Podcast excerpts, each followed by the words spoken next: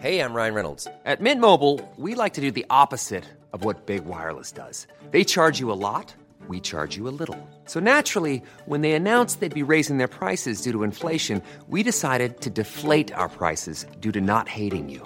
That's right. We're cutting the price of Mint Unlimited from thirty dollars a month to just fifteen dollars a month. Give it a try at mintmobile.com slash switch. forty-five dollars up front for three months plus taxes and fees. Promo rate for new customers for limited time. Unlimited more than forty gigabytes per month slows. Full terms at mint mobile dot com. Hello, Koshy here. Before we get into this episode of The Call, I've got a favour to ask. The bigger the AusBiz audience, the more we can invest in great content and keep providing quality investment ideas to you for free. If you could just take a minute of your time to leave a review of The Call in the Apple Podcast app, it'll help keep our tribe growing. And of course, don't forget to catch up with all the best interviews each day at aus biz dot com dot a u. Thanks for listening. Enjoy The Call.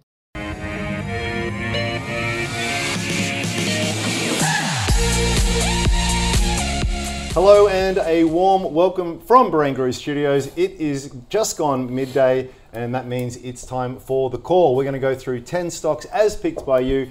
And we've got two very smart cookies to go through them and give you the lowdown on that. It's Tuesday, the twenty-second of June, and I'm Andrew Page. I'm filling in for David Koch, who's uh, involved with our Small Caps Big Ideas Conference right now. So let me introduce our guests in the studio, both of them today. Maybe not for too much longer, guys, given the way the uh, situation is unfolding here in New South Wales. But today, we've got you both in the hot seat. Robert Corlett from Maqro Capital. G'day, mate. G'day, mate. Uh, I know you got a bit of a, a haircut from the uh, daughter the other day. I, Doesn't I, look too bad. Yeah, no, that's good. I, I said I'd give her a special shout out. So thanks, Hannah. Appreciate uh, the work you've done for Dad. There you Very go. Nice. Yep, nice, nicely done. There's a, there's a uh, career in, in the in the waiting. And Mark Morland from Team Invest. How are you, Mark? Excellent. Thank you, Andrew. Good to see you. Your kids cut your hair? No. No? I wouldn't, so I wouldn't let my granddaughter anywhere near my no? hair. Well, if we were going to lockdown again, we could all be doing it uh, uh, pretty soon.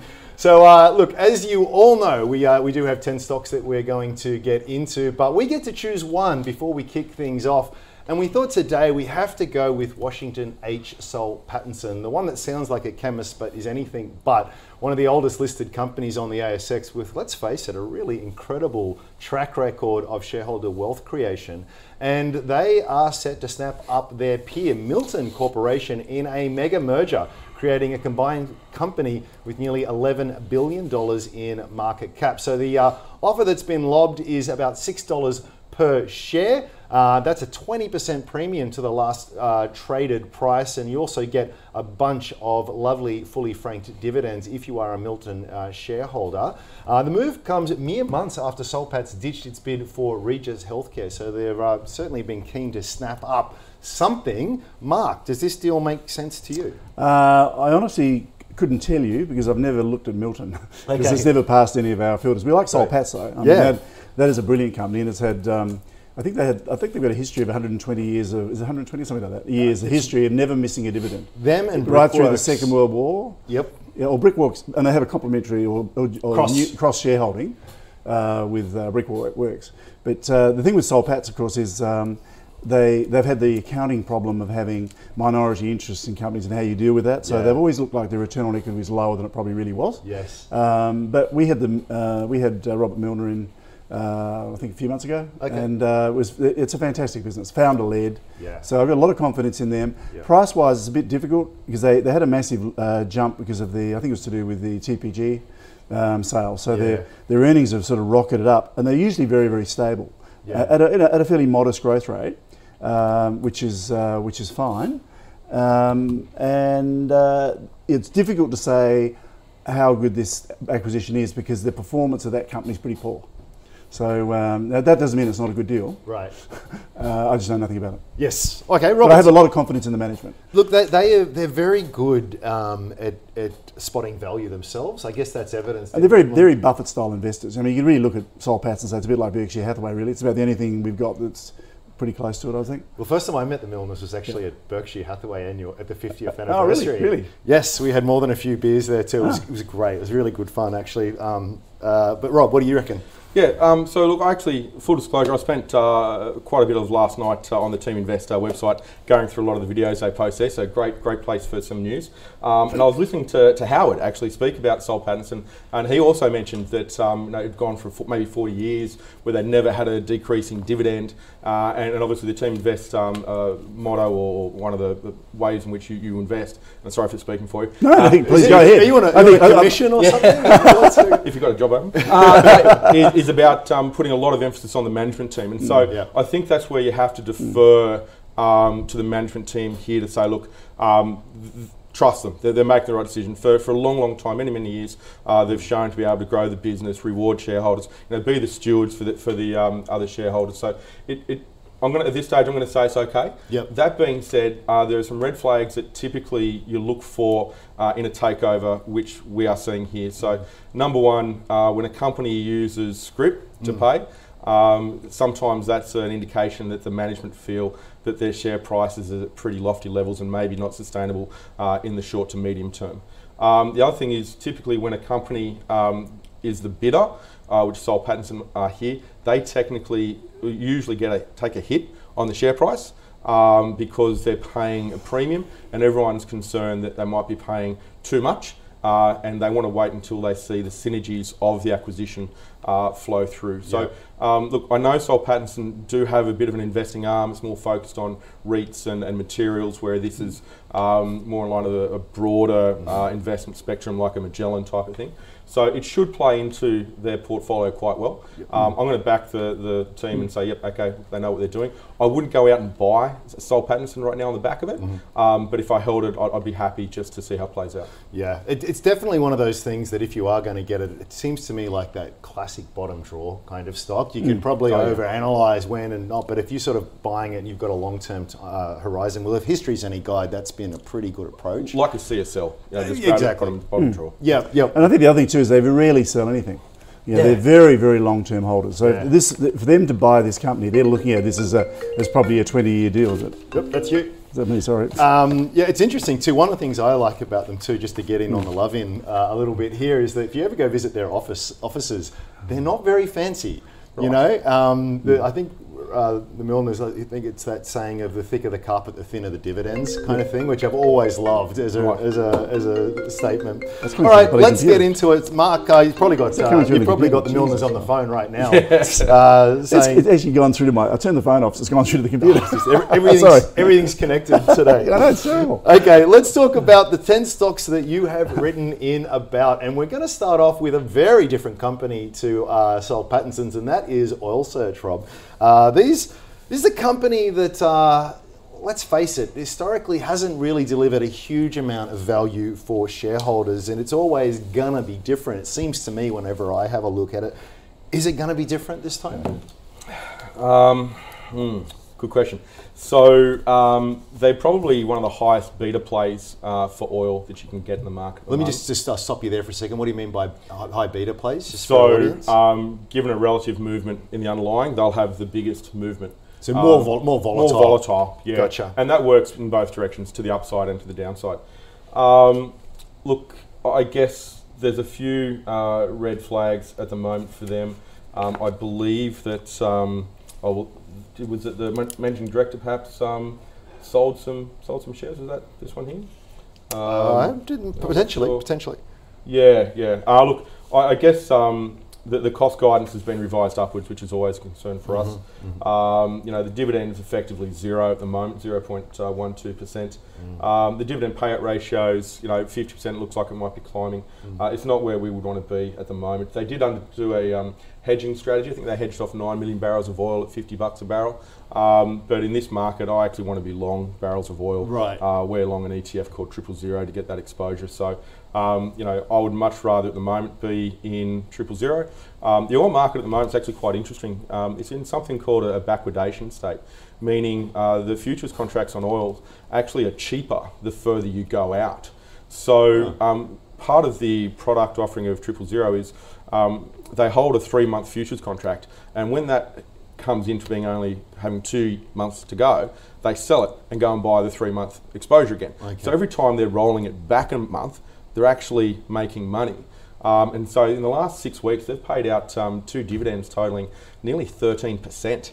Not bad for getting exposure to oil. Yeah. And then on top of that, obviously the oil price has gone up quite significantly. We first bought it when uh, oil had just gone negative print. Um, so we picked up triple zero at like two eighty, it's like six dollars now. Okay. Um, so they're making good good money on the capital appreciation and on the roll. Uh, so whilst ever we stay in a backwardation market, we'll stay with triple zero. Yep. When things turn around, it goes back to normal. Uh, that's when we'll probably look to get um, individual stock uh, okay. exposure. But but no for oil search at this point in time? Not right now. There's, triple zero is a better play for us. And I suspect you're going to largely agree with uh, that. In terms I don't of know about triple zero, uh, but in terms of oil but as search, far as yeah. uh, oil search, Team Invest would have zero interest in this business. Why though? Well, because if you look at its history, I mean, it's losing money now, but it's been an absolute yo-yo. You know, it's done around a little while and then massive drops. It's it's, it's unpredictable, yeah. and the return, yeah, you know, we it's showing well, it's negative on uh, on just about every every calculation we have.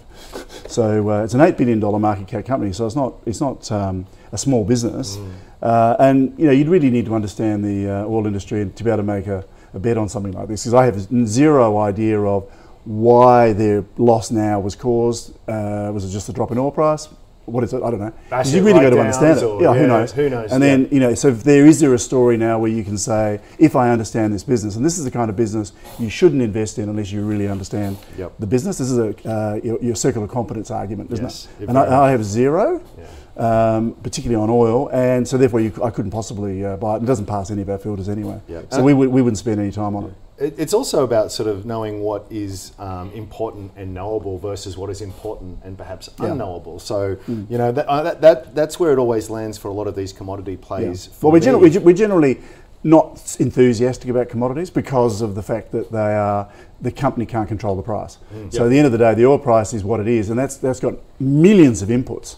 You can't say, oh, oil price is going to go up, because there's like there's so many things that can change. Yeah. You just don't know. So if it does, you know, right. it's obviously good if you haven't hedged all your portfolio at a, at a, at a low rate, because that happens to gold producers as well. Yeah. Um, yeah. And it's, it's a real problem. I think Regis had that problem, didn't they? Where they had to, uh, when they were trying to unwind their hedging. Hedging's uh, a double-edged sword. Yeah, yeah it gives yeah. you a guaranteed amount.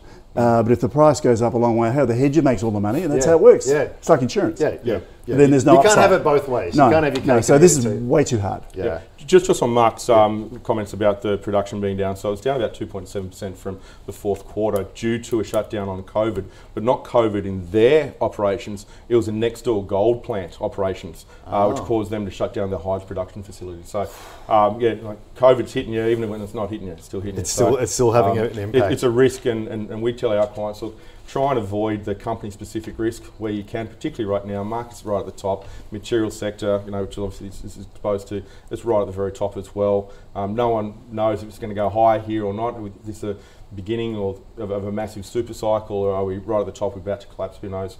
Right now, I don't think you need to take company-specific risk at all. Well, there you go, uh, viewers. That was actually, I should have mentioned, that was sent in by Theo. So Theo, uh, the guy's not mincing their words at all there. Hopefully that's been helpful to you. Let's now go to something completely different. Uh, toasters, blenders, sandwich makers, and that kind of thing. This has been sent in by Stephen. Uh, Mark, he wants to know about Breville. This is a business that, in a lot of ways, kind of has a lot of commodity kind of characteristics, you would think. Um, it's like the old saying, in the long run, everything's a toaster. It's not, you're not making satellites here. It's not high-tech stuff, but they've got a very high return on equity. They've done yeah. pretty well for shareholders. Mm-hmm. Dividend, we're talking about dividends increasing before. Yes. Every single year, as long as I can yes. see, it's, yes. it's, it's managed to increase on a stable share count. That's right. Sales have doubled in the last five or so years. Yeah. Is, is there still upside to be had? Uh, well, let's talk about the company first. I think okay. Breville, Breville is an is an outstanding business, and uh, it passes. I've got all green green greens on our filters except for required rate of return. Okay, which means price, price, uh, price versus price versus value, if you like it that way. So, what yep. am I going to get if I buy it at the current price? So uh, it's at the top of the red from a P E point of view. So the P E is actually at the moment sixty-seven times earnings on trailing earnings, which yeah. is a massive amount of money for what is really a um, an appliance manufacturer, but they are good and they have very, very strong brands uh, in the U S. So they've primary, a lot of their businesses in, in the U S, and they make Nespresso machines and a whole range of stuff. So in, in the U S, Breville's products are considered premium. You know, they're not a cheap player. So when you say a toaster is a toaster, well, it is unless it's a, a branded toaster. Sure, yes. So they've got good brands, it's well managed, there's nothing wrong with this business other than the price.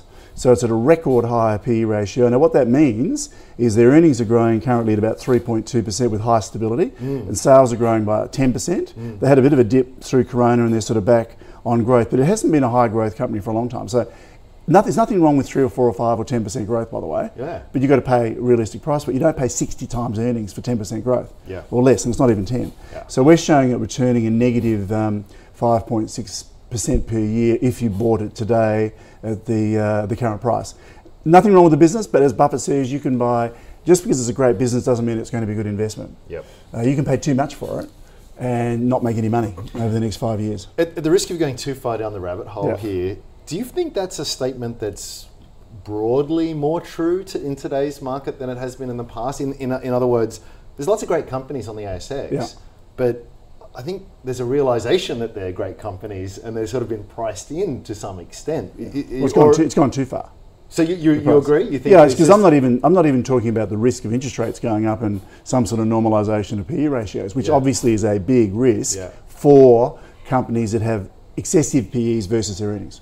Let's put it that way. Yeah. So um, um, in this case, I think uh, it's, it's not just fully priced, it's, it's too far away over. Now in, in March last year, Howard, being a smarty pants as he is, he, he bought this at ten fifty. Nice. So he got it quite loaded, quite near the bottom, and he was quite mm. pleased with himself. It was still on a fairly high P E, mm. but it's now gone up to twenty-nine. Mm. So that was, he's very pleased with himself, of I course. Bet. But you know, not, I don't think many Team Invest members bought it because it still looked expensive. Yeah. Yeah. Even then. Well, there's something to be say, said for that, isn't there, Rob, in the sense that it's not, you know, to do well, it's not about picking the exact bottoms. It's no, not no, about no, trying no, to find, no, no. I don't know, you're not saying that, no. but, you know, just to, I think it's a point worth emphasizing, particularly for new investors. They tend to feel as though, oh, I'll buy when it gets to the bottom, as if yeah. someone's going to ring a bell for you, or, or you know, and if, if you, you know, with hindsight, that's you when you find out with the bottom. That's when you know when the, when yeah, the bottom I is. I can point at it. But let's say, much. Breville's a great example. I mean, mm. you know, so what, Howard got it at ten, eleven bucks, yeah. he could have got it at fifteen bucks, could have got We'd it at twenty bucks. Okay. That's right, that's right. It's still be yeah. perfectly adequate. And don't forget, if you look at the other retailers at the same time, A X one, when they got down to sixty cents, yeah. you know, they've actually gone up more. Yes. You know, so th- some of those companies are up two or three hundred percent. Yeah. So yeah, yeah th- there's all the good ones did really well. Yes. Let's put yeah. it that way. And that's it. And For- you could have bought any of them. Nick Scali, A X one.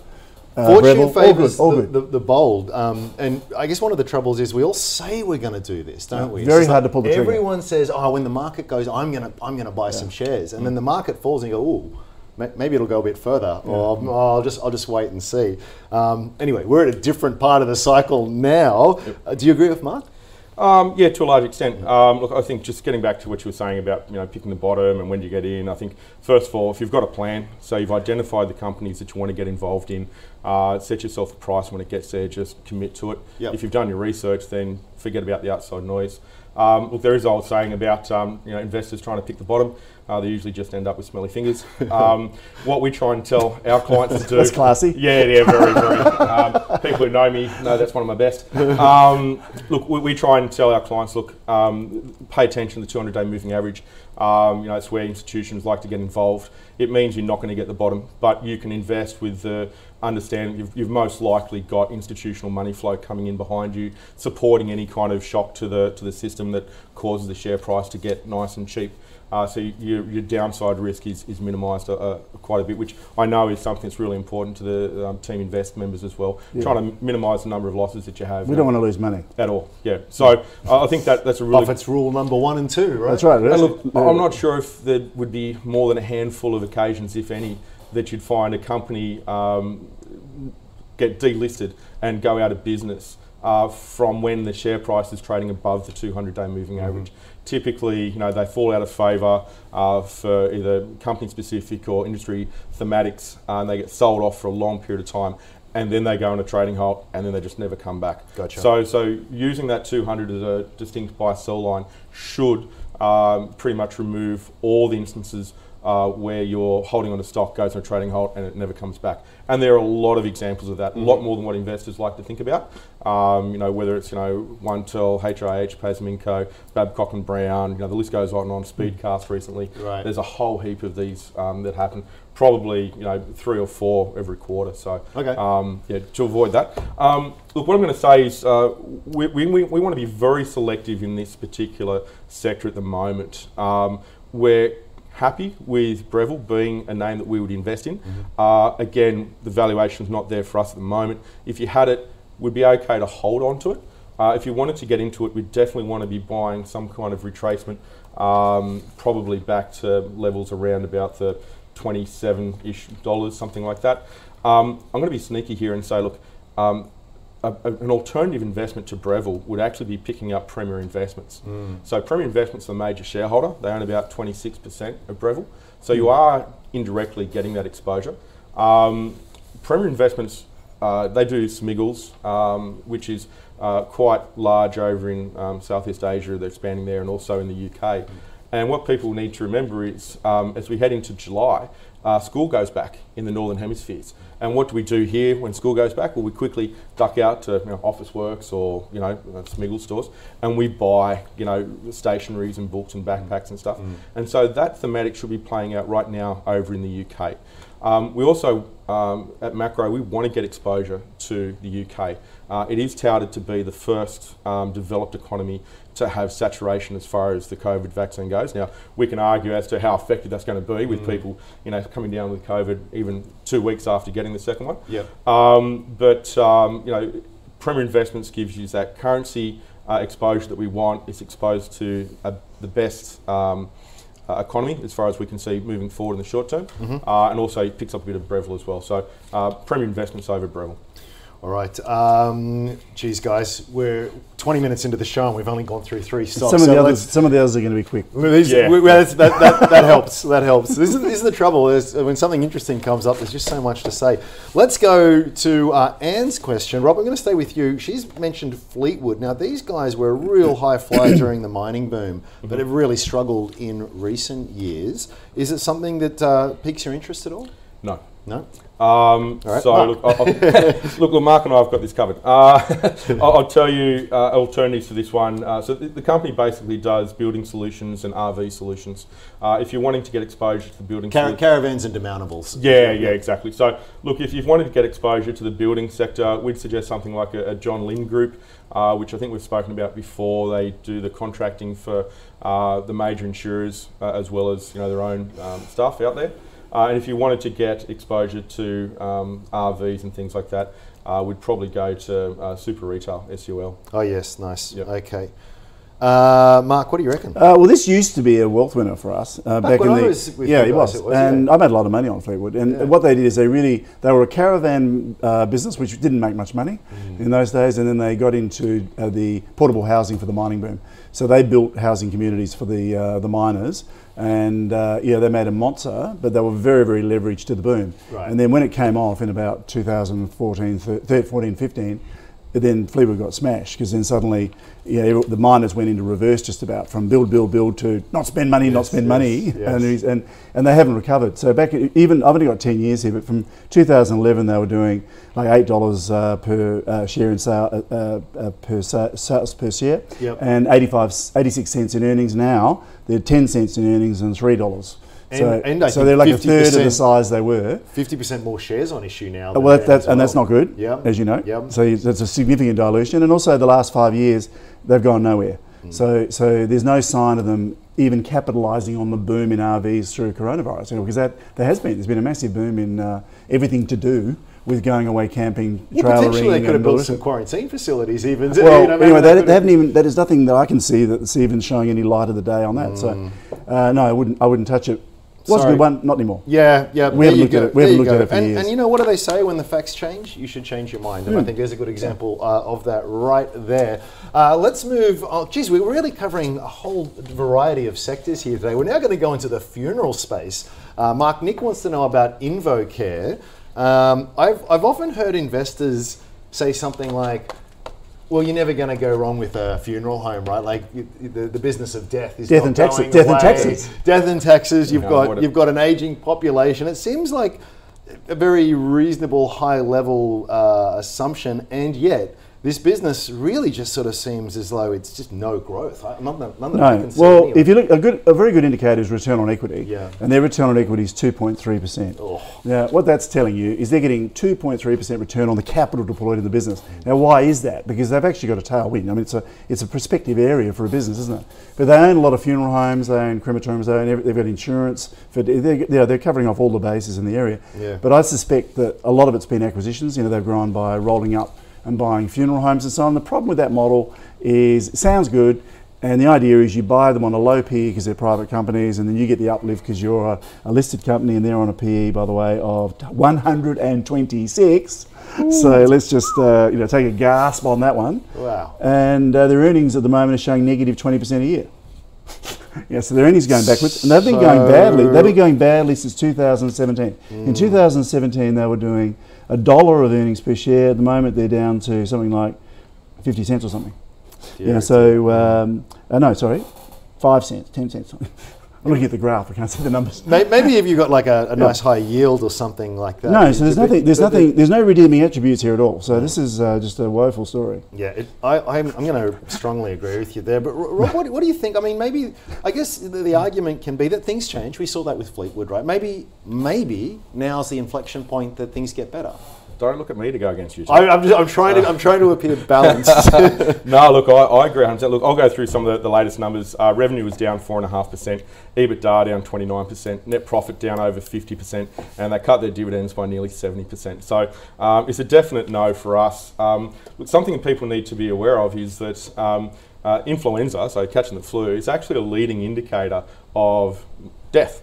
Uh, and what's happened because of COVID, if you can actually believe this, um, you know, people with their social dis- distancing and being more aware of hygiene, washing their hands, wearing masks, things like that, the actual mortality rate here in Australia has actually dropped yeah. significantly. Yeah. And, you know, these, these guys... Really counterintuitive. If you'd gone back a year ago and said we're having a global pandemic, you'd think funeral yeah, and the media's got the scorecards up going like nine, right. ten, eleven yeah, days. Think, like, oh my God, we're all dying. That's the way to go. Exactly. Yeah. Yeah, look, fifty-eight percent of their business comes from funerals, forty-two percent mm. from memorial parks. So mm. um, they're all in on... people dying, yep. uh, and unfortunately for them, people aren't dying. Uh. Not not fast. Well, enough. I think the other thing you got to remember, and there's still plenty of people dying, but they have had a history of not doing that well. Yeah. So it's not like even you, before you can't COVID. you can't blame COVID for this. Mm. Yeah. It Actually, might not be helpful, yes. but it's not a not a good excuse. I'll give you a really interesting fact here. So they've got the prepaid funerals contracts that you can get. You see on the T V um, all they, the time. Yeah. yeah. So look, they count for fourteen percent of their revenue. Mm. Yet the actual redemptions from people saying, you know what, I know I've paid for my funeral advance,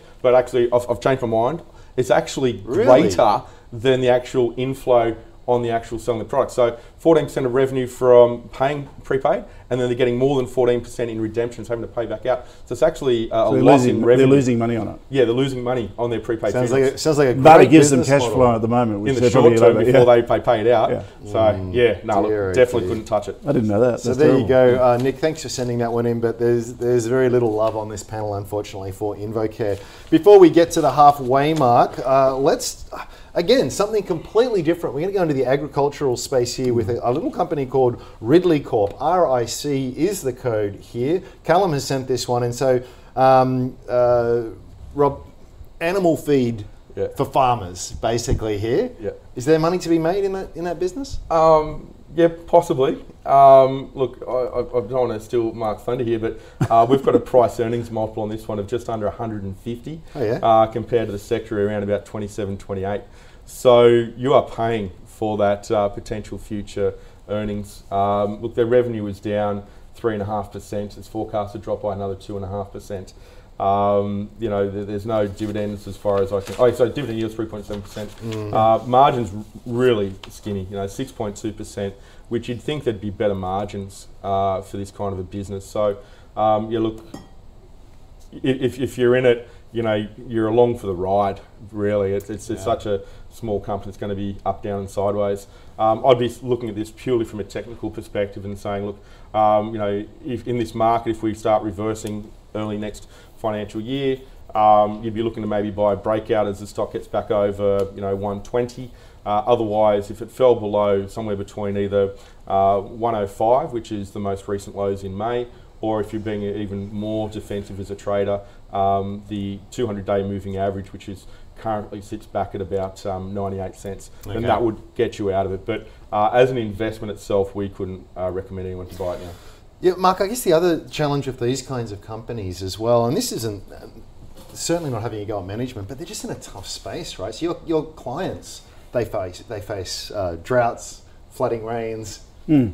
climate change, you name it, right? Like it's super, they seem super... To, they seem to be more into the performance feeds, they say. Okay. You know, so they, they, like, they do cattle dogs and They do mice and rats and stuff as well, but they, you know, obviously okay. for, I suppose assume, assume for research. Yes, right. You've got to feed those well. But okay. they and they also bought a business in uh, Thailand, I think, which is a uh, fish uh, breeding business, you know, ponds and so on. But okay, a, a part okay. of that deal was forgiveness of debt to them. So I would say what that company had is a massive amount of debt for feed that they had provided, and they've bought them out and then forgiven the debt and so on. So I is see. it like a distressed situation? Okay. I have no idea what the prospects for that are. In in the, in its positives, uh, this has got a three point one percent E P S growth rate average over the last six years, and it's actually been pretty good over the last uh, three years. Okay. I'm not talking about forward estimates, I'm just saying what it's been. Yep. Um, and it's on a seven. Seven and a half P E. So this is a case where we were looking at, what was the one we looked at that was a massively high P E and the same three percent growth? Uh, yeah, what was so that? At least, yeah. at least you're not paying Ridley. a lot of money for this. Yes. So what that means is your returns,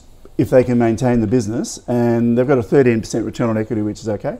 They're at the bottom of the green of their range at the moment, so they're they're cheap from their from their P E ratio range. Mm-hmm. So the highs for them are sixteen plus for P E. Mm-hmm. So we're showing returning on our default measures of about twenty-one percent a year if they maintain the same averages they've done okay. over the last six years. On a margin of safety, it's zero point four negative. Okay. So a big difference. And yeah, the reason yeah. that's so that's so different is uh, is because the uh, terminal P E on the default one gives them fifteen and the margin of safety is six.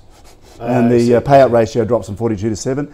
And that, that that's what it does. Okay. So it's uh, it doesn't it's not something we've ever looked at in detail, and I don't understand the business mm. as well as David. It's not, uh, but it is redeeming. The factor is uh, it is a business, mm. and it's it is profitable, and it's on a very cheap rate okay. uh, P E, which is not that easy to find. Yeah, well, that's that's that is mm. interesting. So Callum, hopefully that has helped you there. I understand they're undergoing a bit of an asset uh, refresh uh, mm. there as well. So. Uh, maybe maybe positioning themselves better for the future. So let's do a quick recap of the uh, five stocks that we've so far covered, plus the stock of the day. We started off with Soul Patts, which I think everyone agrees is just one of those really underappreciated companies, long-term performer. Uh, as far as the, the you know, I think the, the consensus was this is one for the bottom drawer. You might be able to get a better price uh, down the track, but if you're a long-term holder, it's it's probably okay just to get in now. Um, then we went to uh, five other stocks, and we've got crosses across the board here on my little uh, scorepad here. So Oil Search, a double no. Uh, Rob uh, from Maqro basically saying if you like the uh, oil exposure there, there's an E T F called Triple Zero, which seems to be doing some interesting things at the moment. Uh, we then had a look at Breville. Uh, the gents really like the company. It's hard to fault um, their performance historically. The one area you can potentially uh, fault is the price. You are really paying up for it at this point in time. Uh, Rob made the great point that Premier hold twenty-six percent uh, of this company. So if you want a bit yeah. of exposure to that, uh, you've got uh, you've got that with Premier, plus perhaps a bit of exposure to the U K as well, which might be something to look at.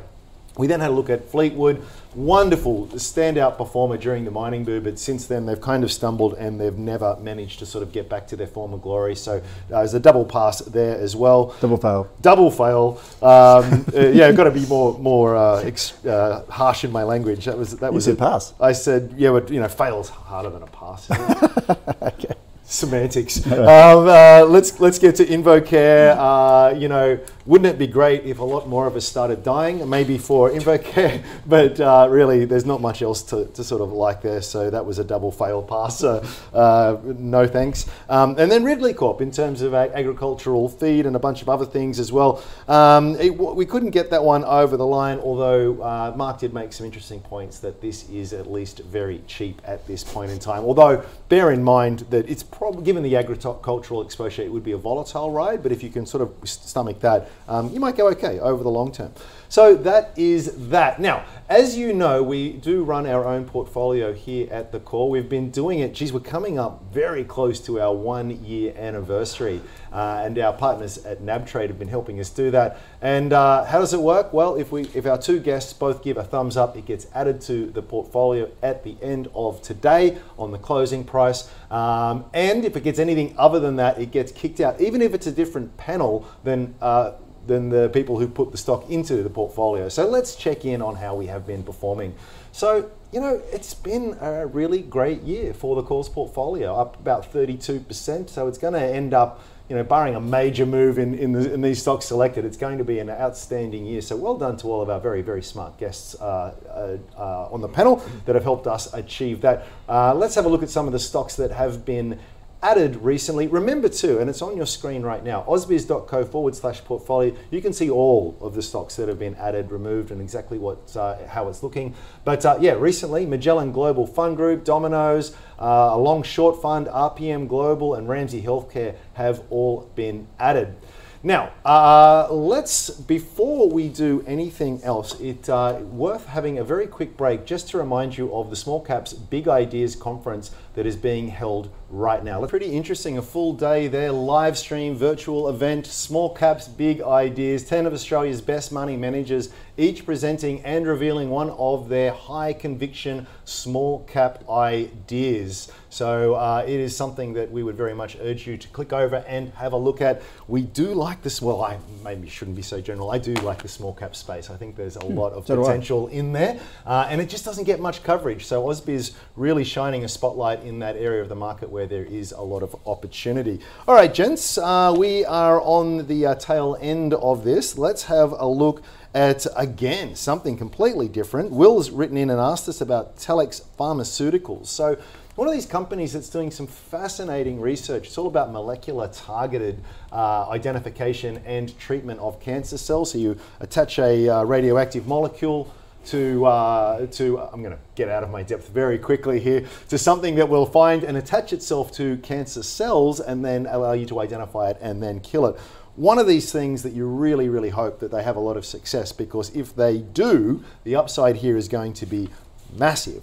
However, Mark, is that often the case? Uh, no, no, it's not often. I mean, you've got to, you, you want these companies to do well. Yeah. These guys are specialising in um, prostate and brain brain cancers, mm. yeah, which and they and they're, the way they're doing it's quite novel and so on. The, I don't know where they're at from the point of view of their clinical trials and so on. So they're talking about uh, they're, they're burning money, of course. So the market cap's one point six million. Last year, return on equity was minus forty-seven percent, which means they basically lost fifty percent of their uh, capital. When they lost, you know, they're probably expending it in the whole process of development. So it's not, and hopefully we'll yeah, get so a they're return not, they're, they're on pre, that. They're pre-earnings. Yeah. Yes. Yep. So until they actually get a viable product into the market and through the, all the approval processes, and even then, it doesn't guarantee they're going to make a lot of money, but you should. Yes. You know, by yeah. that stage. I think but they've got some sales from. I had a they, very quick look at it. Yeah, and they've got a lot of stuff in in the pipeline. A lot of trials underway. Yeah. Um, very small uh, base of sales. They uh, let it let it uh, be point, known. Point two of a cent. Yeah, so not not much. Um, yeah. Maybe five million on a yeah. on an overall okay, basis. Okay, so there's something happening. Something okay. is happening, um, mm. and you can see that the market's obviously reacting to that, which which is nice. But they did burn through seventeen million in the last quarter. They've got about sixty-one million in cash left. Yeah. So, Rob, what, what do you reckon? Is this is this an area that you've focused on in the past? Um, yeah, look, I'm a little bit scared about it. I'm scared about anything that in that biotech, biopharma, um, uh, you know, area of the market. Um, you know, is this going to be another mesoblast that, you know, always promises great things and just never delivers? Mm. Uh, any company that's share price is determined by, you know, an F D A um, approval, you know, which is um, people just speculating on it. They, they, no one knows except for the people, the decision makers. Yeah. Well, uh, yeah, even they, right? They can't yeah, forecast a lot of these things either. Not until they go through it. Sure. Yeah. Look, um, these guys have got um, the, the end of phase three of the prostate cancer um, drug they're running, uh, which is the... Um, Uh, like the component of it which is um, tracks it, with, identifies it, mm. and then I think they're up to stage two, moving into stage three for the actual treatment of it. That's on the prostate cancer side of things. And the big share price movement we've seen uh, lately was that uh, pending F D A approval. And by the way, the share prices looked, I would say that there was either rampant speculation because it started moving up quite sharply before the announcement came out, mm. or should I mm. say insider trading? I'm not going to say it's insider trading. Um, never. Never. That's and illegal. That, That's it, illegal. It doesn't yeah. exist, of course. Yep. Um, but, you know, let's just put it down then to um, heightened speculation mm. uh, and people just happening to know that there was going to be an announcement on that day as to the F D A um, announcement, which is interesting because as far as I know, there's no calendar as to the exact date. There's always just a range or sometime the next week yeah. or two. Yeah. Um, look, that being said, I think, um, you know, given the way it's performed over the last twelve months and beyond, Um, if you're happy for a little bit of excitement in your portfolio, I could definitely add it in there. Um, I think you need to get a, a sizable retracement in price. Something in that uh, four seventy-five to five dollars on a technical level mm-hmm. is probably where you've got support for this stock. Yeah. So, you know, I, look, I couldn't be drawn into buying it at five eighty. But you know, four four eighty, five dollars. Mm. Sure, I could put a and a even still allocation. Then high risk, right? Even, oh yeah, even look, with it, that, it's yeah. a it's a two three percent allocation at best. Yeah, yeah. Yep. Well, Will, I hope that wow. has helped you. But look, these are these are these kind of stocks come up a lot, and you can see why, right? So they have some positive announcements. The share price sure. goes up. Sure. Probably mentioned a bunch of times on Twitter and other message boards, and people get excited. You know, developing a cure for cancer, yep. that's always very sexy.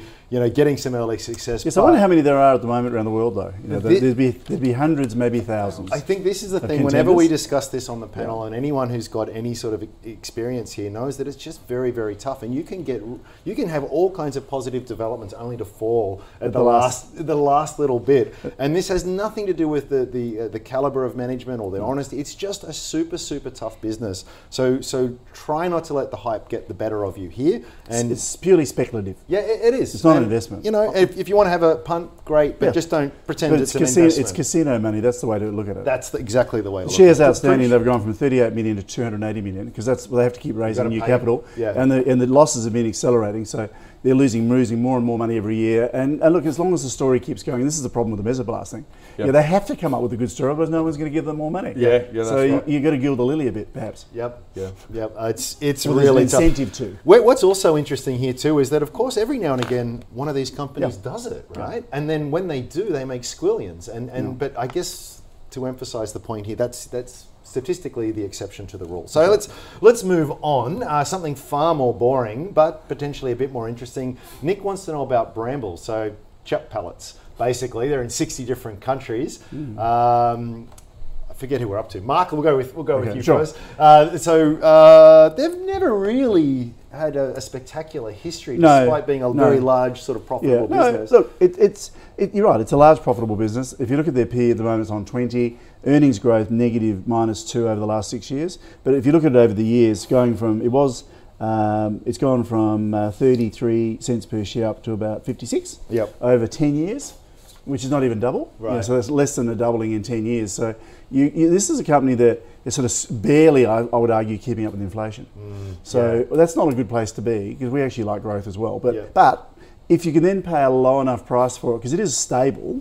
So it's got very high stability, ninety-six percent stability in sales, earnings and ninety-five percent in, in sales. Um, and it's got good return on equity. So debt's fairly high from our point of view, but mm-hmm. it's, you know, it's above our limit, so we'd never, we would never be interested in it. Mm-hmm. But we're showing it returning one point seven percent a year at its current price. Yeah, so oh, that's just that's, not... That's know, hard why, to get excited about. Why would you do it? Yeah, okay. Um, what do you reckon, Rob? Yeah, so... Um, Uh, this is range trading, uh, has been for a long, long time. Mm-hmm. You could have sold your shares for the same price uh, twenty years ago, mm. um, back in May two thousand. That's exciting. Yeah. You so think you should have. Imagine if you bought it twenty yes. years ago. Like, what have yeah. you got to show for? You've got some dividends and that's about it. Yep. Yep. Uh, and then as, as Mark said, inflation's going to uh, bite you pretty hard. Mm. Look, um, the, the brokers are expecting that U S margins on for this company is going to decline because lumber price is going to increase. Mm-hmm. So the cost of materials to build the jet pallets are going to go up. Yep. Um, they've also got some problems with um, uh, transportation risks that they're carrying, um, COVID border closures, and just typically a, um, a, a shortage of labour, uh, you know, truck drivers in particular.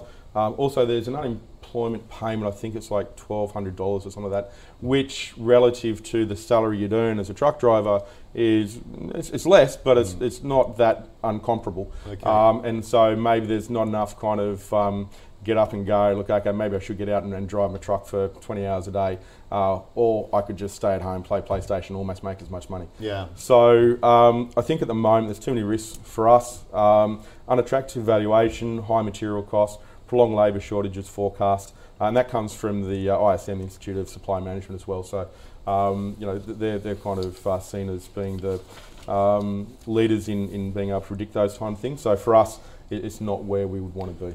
How about Jumbo, though? Yeah. Um, Peter, th- uh, Peter's written in about this one. This is a, an interesting one. This is all about uh, lottery tickets. Yep. Uh, they're very, in fact, the biggest reseller in Australia, and um, it's a pretty tidy little business. A re-inked deal with Tabcorp not too long ago. Yep. Um, but it's all about the SaaS business, isn't it? it, Do you, it does is. it does that tick any boxes? Yeah, um, it, it definitely did. Um, so we looked at Jumbo back when COVID was, you know, we'd only just started to bounce. Yeah. Uh, put in portfolios for a um, recessionary, um, you know, environment. You know, in case we went down that path, this would protect yep. you. The idea is that people um, actually start gambling more in a, in a recession because, you know, they, mm. they need to make the money. Yep. Um, and so, look, we, we put it out as a rec when it was about twelve forty, uh, hit price target for us, which is about fifteen twenty back in um, mid, mid-January. Yeah, it was nice, a little twenty percent, twenty-four percent earner, I think. Uh, and look, the share price up until a couple of days ago was still at those same levels, so it's kind of moved sideways. I think it's actually got some upward um, uh, movement from here to go, so if I'm, if I'm in the stock, I'd continue to hold it. Um, if it pulled back down to maybe around the um, like fourteen dollars, fifteen dollars level, fourteen dollars and a half dollars, fifteen dollars, we could probably get interested again to, to rebuy, uh, given the, the way it's moved. Um, look, revenue's up, um, you know, it's forecast to increase by eighteen percent, EBITDA twelve percent, and N P A T by um, uh, ten percent as well. So look, we're okay um, to, to actually accumulate this one. Um, just be aware that they're not actually selling the tickets per se anymore. Uh, it's really supplying the um, software and the, the platform which allows others to sell the um, the tickets. And that deal with Tabcorp, uh, in my opinion, wasn't the greatest deal either. Yeah, um, yeah, yeah. I think they could have um, done better. But what are you going to do against Tabcorp, right? Uh, they want to get their exposure into W A, um, and you, you got to do a deal with the devil sometimes. That's that. That was the thing for me. It was just like, yes, could, could it have been a better deal? Uh, absolutely, but it did take a lot of uncertainty away for shareholders. So one hundred percent. It was kind of there's a silver lining there. Mark, is it one that um, interests you? Uh, it's we we have looked at it. Yeah, um, we looked at it a couple of years ago when it was a lot cheaper. Um, it, w when it was about three dollars ninety-five in two thousand nineteen, two dollars fifty in two thousand eighteen. These yep. are the lows. Yep. It, one of the interesting things with this company is it's been very, it's actually had quite good growth over the last uh, uh, four or five years in business. And the the P E range is really quite extreme with this business, mm, which is market sentiment. Yeah. So it's what will the market pay for the dollar of earnings? If you just look at it, like two thousand sixteen, it was six point nine low, thirteen high. Then mm. two thousand seventeen, seven point eight low, seventeen high. Then eleven point four, twenty-three. nine forty-nine in two thousand nineteen, so the share price went from three ninety-five to twenty dollars eighty-seven. That's mm-hmm. what that means. Mm-hmm. And two thousand twenty, sixteen to sixty-six, and trailing twelve months, twenty-three to forty-one, and it's currently forty-one. So it's yeah. in the red now. So which is for us is top quartile. Yep. Um, it's still showing a reasonable return though because the earnings have been uh, being uh, quite strong. Mm. Um, but it, it's it's in the red. Okay. Want, I think if, if I was so going to buy it, quite. I would rather buy it when it's in the green, which is the bottom quartile, which mm. is about ten dollars eighty-two. So, so hold? Uh, yeah, yeah, I think so, yeah. Okay. And the extra return we're showing four point seven on a margin of safety, which is not that bad, mm. and up to seventy percent per year on, on default, but that's assuming, uh, that's looking at exactly what they've been doing recently and so on, so that's hard to assume they'll continue doing that. So it's probably going to end up somewhere in between. Right. Right. So it's probably going to be, you're probably going to do quite well if you bought it now, but I would I would want to, to buy it lower than this. Okay, I'm glad you hear you guys say that. I'm a, I should disclose I'm a shareholder. Oh. Uh, I got in last year as well. It's done really nice for me as well. It's just, it? it's just, I bought in three tranches, yeah. so about thirty percent on average. Yeah, uh, below. It's good. Yeah. So it's okay. But I know the members who bought it are all happy. Yeah, yeah, it's it's yeah. Um, it's just hit the consensus valuation um, on, on Strawman as well, so it's kind of seen as fair, as not, not as a bargain. But I digress. We are, we are fast approaching the uh, end point. Here. Here's another interesting company, Mark, Ticker Data. It's one of these ones which is this founder-led businesses. Yep. David Ticker owns thirty-five percent of it. He's he, I really he's a real no-nonsense kind of guy. He is. Um, you know, he doesn't give in to sort of a lot of the analyst B S that, no. that a lot of a lot no. of other C E Os do. Um, E P S have doubled, per share earnings doubled over the last five years. Yep. Can they can they continue to? Uh, keep I think dollars? So. What they do is they distribute. Uh, they represent all, a lot of the major brands in computers and so on. So they provide business solutions and software and stuff as well. But they're really a, a reseller uh, for all sorts of companies. You yep. know, like uh, Fujitsu's and everybody. Yeah. Mm-hmm. uh, and they do it well.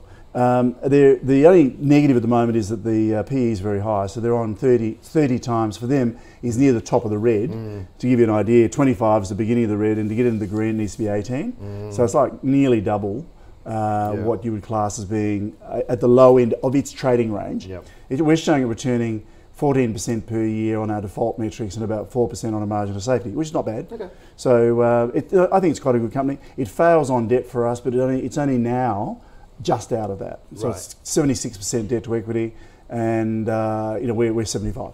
Okay. So it's close to passing. A, a required rate of return a bit low, but that's just a price issue. Mm-hmm. So hold? Well, oh yeah, yeah, I wouldn't sell put, it. Put you, you there? Okay. Yeah. Uh, Rob, what do you reckon? Um, Ticker Data. Yeah, look, um, understanding what Mark's saying about the P E ratio, it's the top of its range of thirty percent, but uh, the sector average for P E there is actually forty-one. So um, whilst it's the top of their own range, it's actually still quite attractive uh, for the, yep. something in that sector. So we like it. Um, obviously, margins are very skinny. They're four point five percent, which you'd expect if you're effectively a reseller. Yep. Um, it does scare me a little bit that it's, um, you know, that hardware space makes up two-thirds of their revenue. Mm-hmm. uh, software accounts for about twenty-five percent. Mm-hmm. They're starting to, to run up some called Ticker Data services and partner services, but they're they're negligible at the moment. So maybe there's something they can get there through um, the cloud space that would actually help them um, increase their margins. Their annual recurring revenue is actually quite good and seems to be growing. It's just over twenty-one percent at the moment. Um, you know, as far as growth numbers go, um, you know, they're growing at double-digit revenue and EBITDA. Uh, N P A T averages, you know, twenty-five percent. Dividends are increasing as well. So, mm. um, yeah, well, look, we could definitely have it in a portfolio. Um, the thing to, to note, though, is that um, the chairman and the C E O, uh, David Ticker, he owns about thirty-five percent of the company. Mm. Mm. And then Fiona Brown, who's non-executive director, she owns thirty-two percent. So the two of them own sixty-seven percent. So there's only thirty-three percent free float. So yeah. you probably will see, um, you know, if there's any interest that comes into it, it should move relatively quickly because there's just not that many mm. shares to buy and sell. Yeah. Um, they also pay out, um, last, last divvy payment was one hundred percent payout ratio.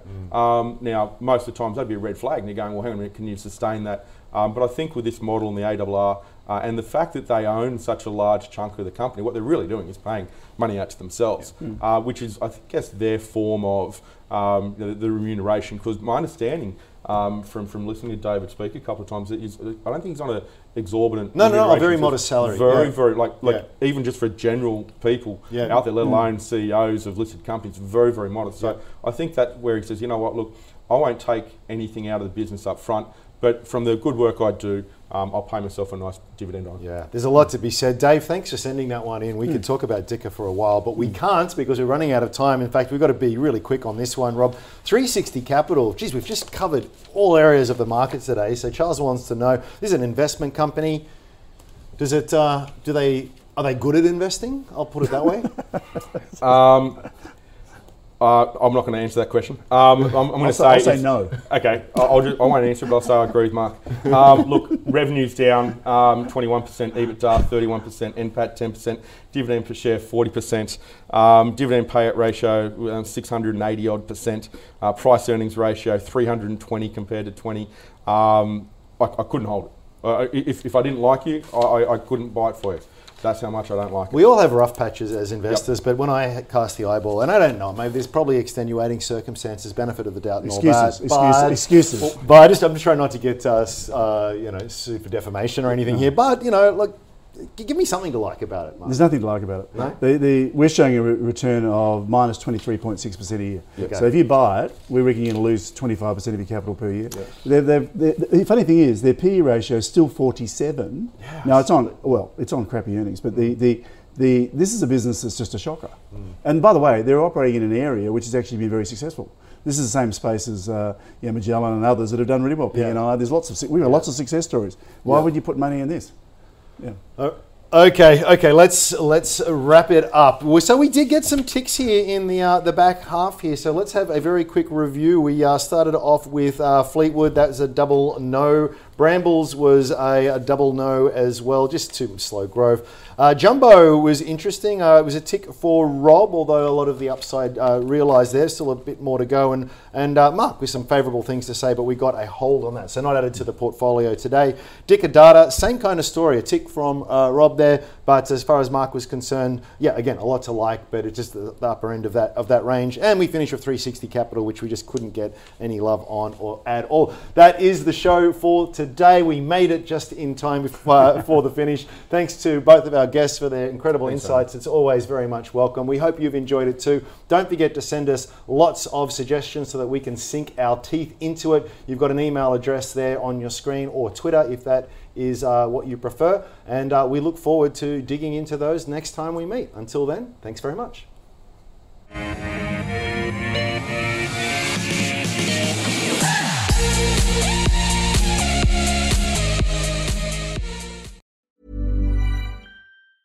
Tired of ads barging into your favorite news podcasts?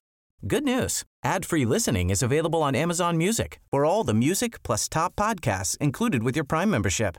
Stay up to date on everything newsworthy by downloading the Amazon Music app for free or go to amazon.com slash news ad free. That's amazon.com slash news ad free to catch up on the latest episodes without the ads.